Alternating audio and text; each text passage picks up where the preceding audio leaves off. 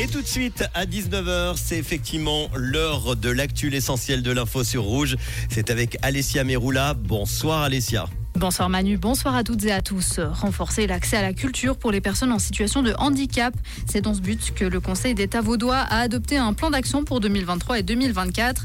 Il prévoit 20 mesures et projets pilotes. Par exemple, un guide appelé l'indispensable a été publié en collaboration avec l'association Pro Infirmis.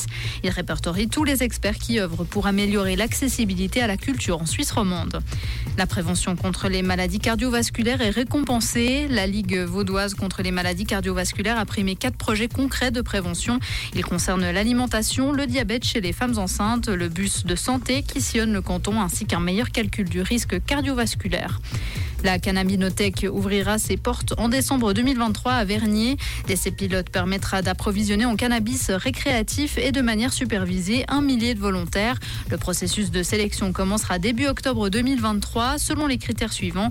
Avoir 18 ans révolus, consommer déjà régulièrement du cannabis, s'engager à participer à des entretiens individuels ou collectifs avec des chercheurs et à remplir périodiquement des questionnaires.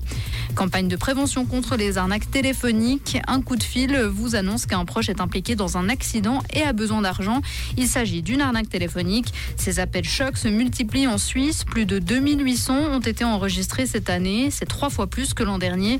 Le corps de police et la prévention suisse de la criminalité lancent aujourd'hui une campagne nationale de prévention.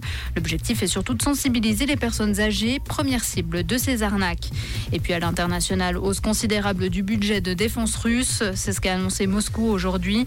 La Russie a signalé être prête à une guerre hybride de longue haleine en Ukraine, au moment où des alliés occidentaux sont à Kiev pour discuter des demandes ukrainiennes d'aide militaire.